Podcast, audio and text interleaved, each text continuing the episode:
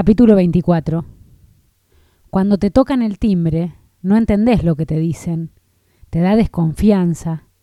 Entonces te tomás todo el tiempo del mundo.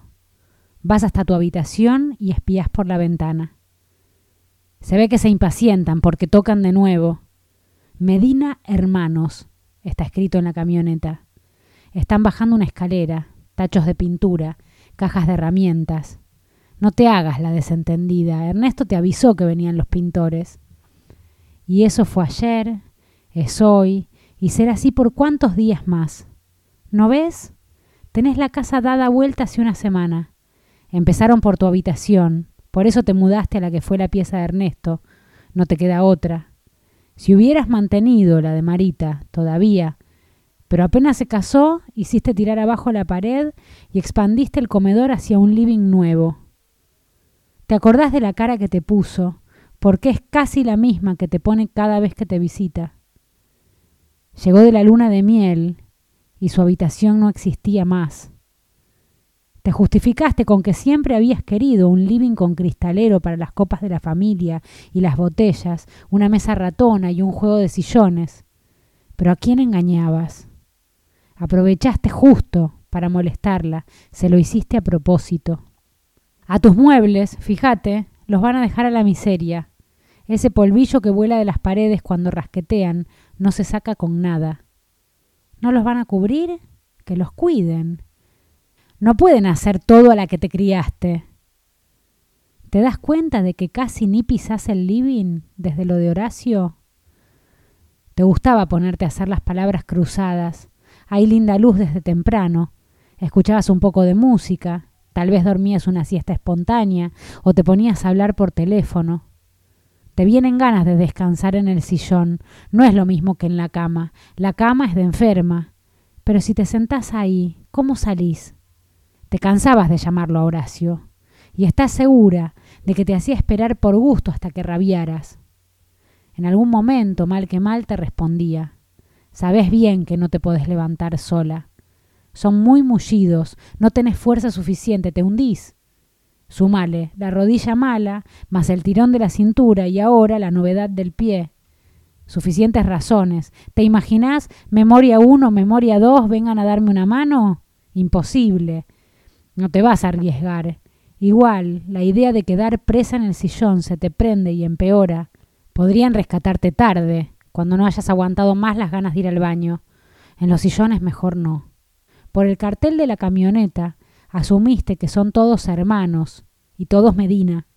Ni se te ocurrió preguntarles, total, ¿a vos qué te importa el parentesco?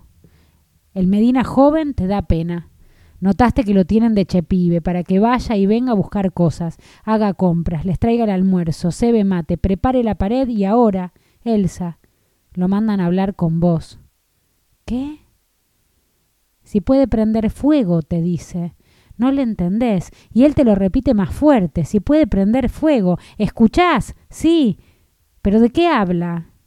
Señala para afuera con una mano y con la otra te muestra la bolsita. Carne. Dos más dos, cuatro. No es tan difícil. Es viernes. Mi día faltó porque tiene al hijo enfermo. ¿Será que aprovechan? Vos estás sola con los muchachos y resulta que quieren un asadito de obra en la parrilla de Horacio. ¿Qué tal? Les decís que sí, cómo no. Pero dale, avivate, ponele una condición, pedile que antes te baje la caja de fotos que Ernesto nunca te bajó. ¿Ves? El pibe acepta, no le cuesta nada.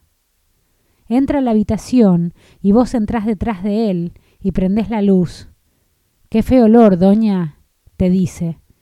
Y vos hablas de la napa, de la cloaca, de los cimientos, de la humedad, que ya se irá cuando pinten. Pero él insiste, no, señora, este olor es otra cosa. ¿Lo ves? Respira por la boca para no sentir. ¿Olor a qué? ¿No te da vergüenza? ¿Vos no pescás nada? Te va a costar caro hacerte la distraída. Tarda un segundo. Se sube a la escalera, baja la caja que le pediste y la deja en la mesa de la cocina. Tiene las manos llenas de tierra. Permiso, pide y se lava con el detergente de los platos. Estás tan contenta con tus fotos que vas al freezer y le regalás, para que lo aprovechen ellos, un lomo que te compró Marita. Abrís la caja y ves caras, lugares, escenas en color y en blanco y negro. Hay de todo. Vas juntando las fotos sueltas, haces un mazo rápido con ellas. Tratás de no pensar nombres, no porque no quieras saberlos, sino porque te morís de miedo de que la memoria te traicione y te devuelva un mapa lleno de baches. Andá a lo seguro, deja ese fajo desordenado a un costado y busca el álbum del casamiento.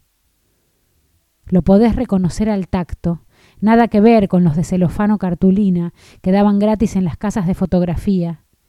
Es de cartón prensado, símil cuero, como unas valijas que tenían tus padres, ¿Tus padres viajaron a algún lado alguna vez? Encontrás el álbum enseguida. Es marrón. Tiene unos ribetes dorados, las puntas redondeadas. Abrilo. Dale. ¿Qué esperás? Hay un papel de arroz entre foto y foto. Es un velo que te prepara para lo que se viene. Te deja adivinar, pero no te muestra de un golpe. ¿Ves?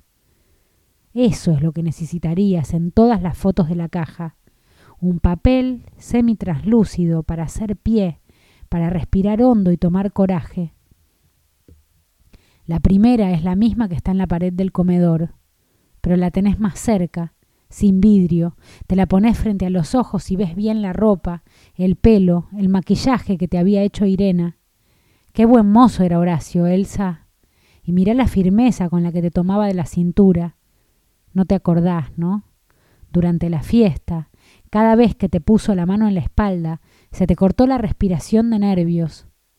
Se habían besado muchas veces a lo loco y a escondidas antes de la boda, pero esa noche tenían permiso divino para cruzar toda barrera y vos, virgen, qué vergüenza te daba pensar que los invitados sabían lo que iba a pasar cuando se fueran solos. Te daba pudor que te imaginaran desnuda con Horacio arriba tuyo. No llegan a ser diez fotos en total.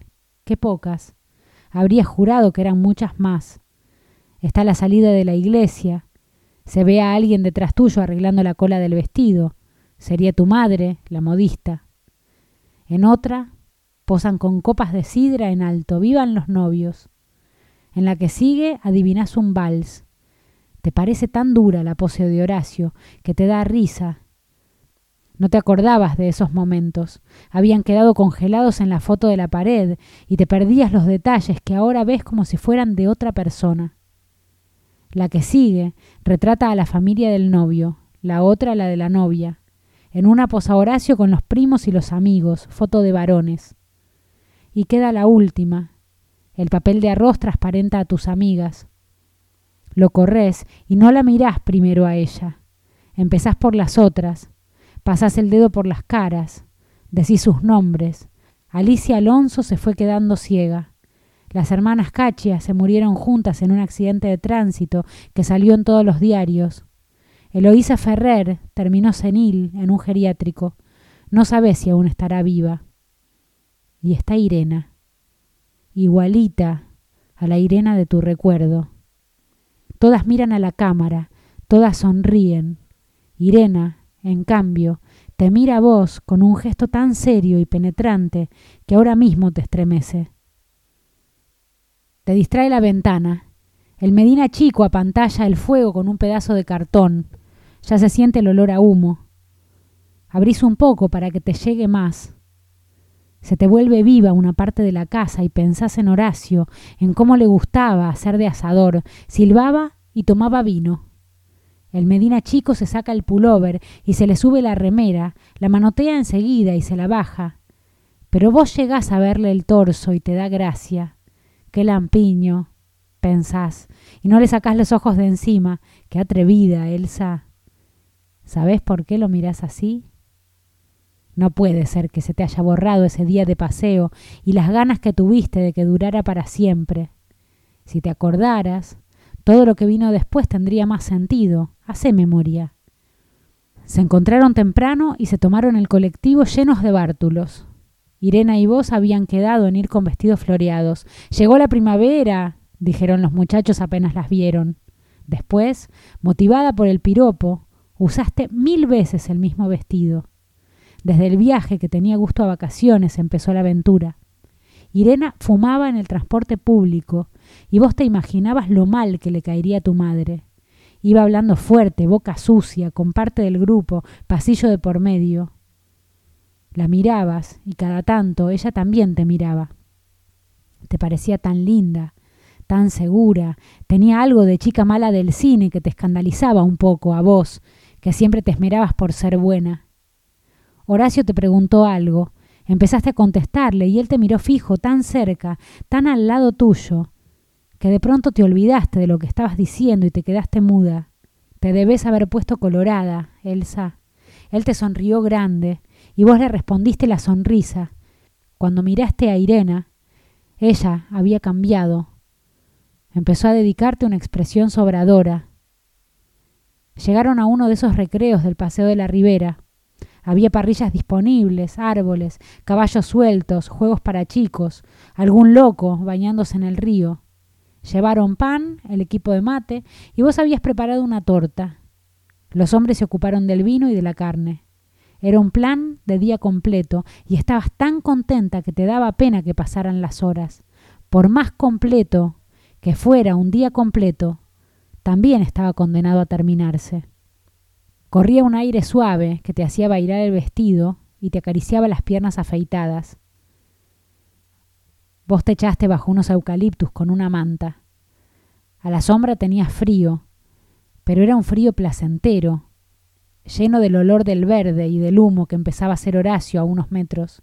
Él, al sol, al contrario, tuvo calor y no lo dudó, acordate, porque esto fue lo crucial.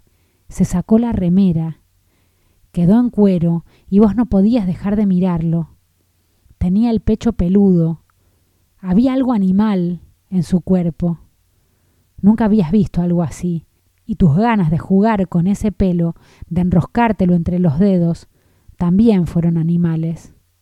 Lo imaginaste tirado en el pasto, sobre la manta, con vos, quisiste tocarlo, quisiste hundirle ahí la cara fría y respirar hondo. Él notó que lo mirabas y no se hizo el idiota. Agarró su vaso y lo levantó. Era un brindis en el aire, a la distancia. Vos hubieses querido correr hacia él, pero te aguantaste. No le demostraste ningún impulso. Moderada, contenida. Así debía ser, ¿no? Irena había hecho una ensalada de papa y cuando se sentaron a la mesa la hizo pasar como algo sofisticado. Kartoffelsalat, decía, y le servía a cada uno para que le dieran el veredicto. No podías creerlo, cara dura. Era una ensalada común y corriente, y estaban todos festejándosela como un manjar. Vos le festejaste un poco, también. Y en eso se te dio por robar la atención para pedir un aplauso para el asador. Horacio pinchó un chorizo y lo levantó para agradecer con movimientos de director de orquesta. Te dio risa y vergüenza se sentó frente a vos y agradeciste que se hubiera puesto la remera para comer. Si no, no hubieras podido probar bocado ni pensar en otra cosa. ¿Cuántas veces en la vida te secaste las lágrimas o sofocaste la risa en ese pecho peludo que se fue poniendo blanco? ¿Te acordás? Sí, del olor tan suyo que se le juntaba ahí, un olor que hace poco fuiste a buscar entre sus cosas y ya no estaba. Se lo había llevado con él. El Medina Chico los llama a comer. Los hombres salen, se juntan alrededor de la parrilla. Uno te alcanza un plato con carne. Para usted, doña. Y a vos, Elsa. Admitilo. Se te hace agua la boca.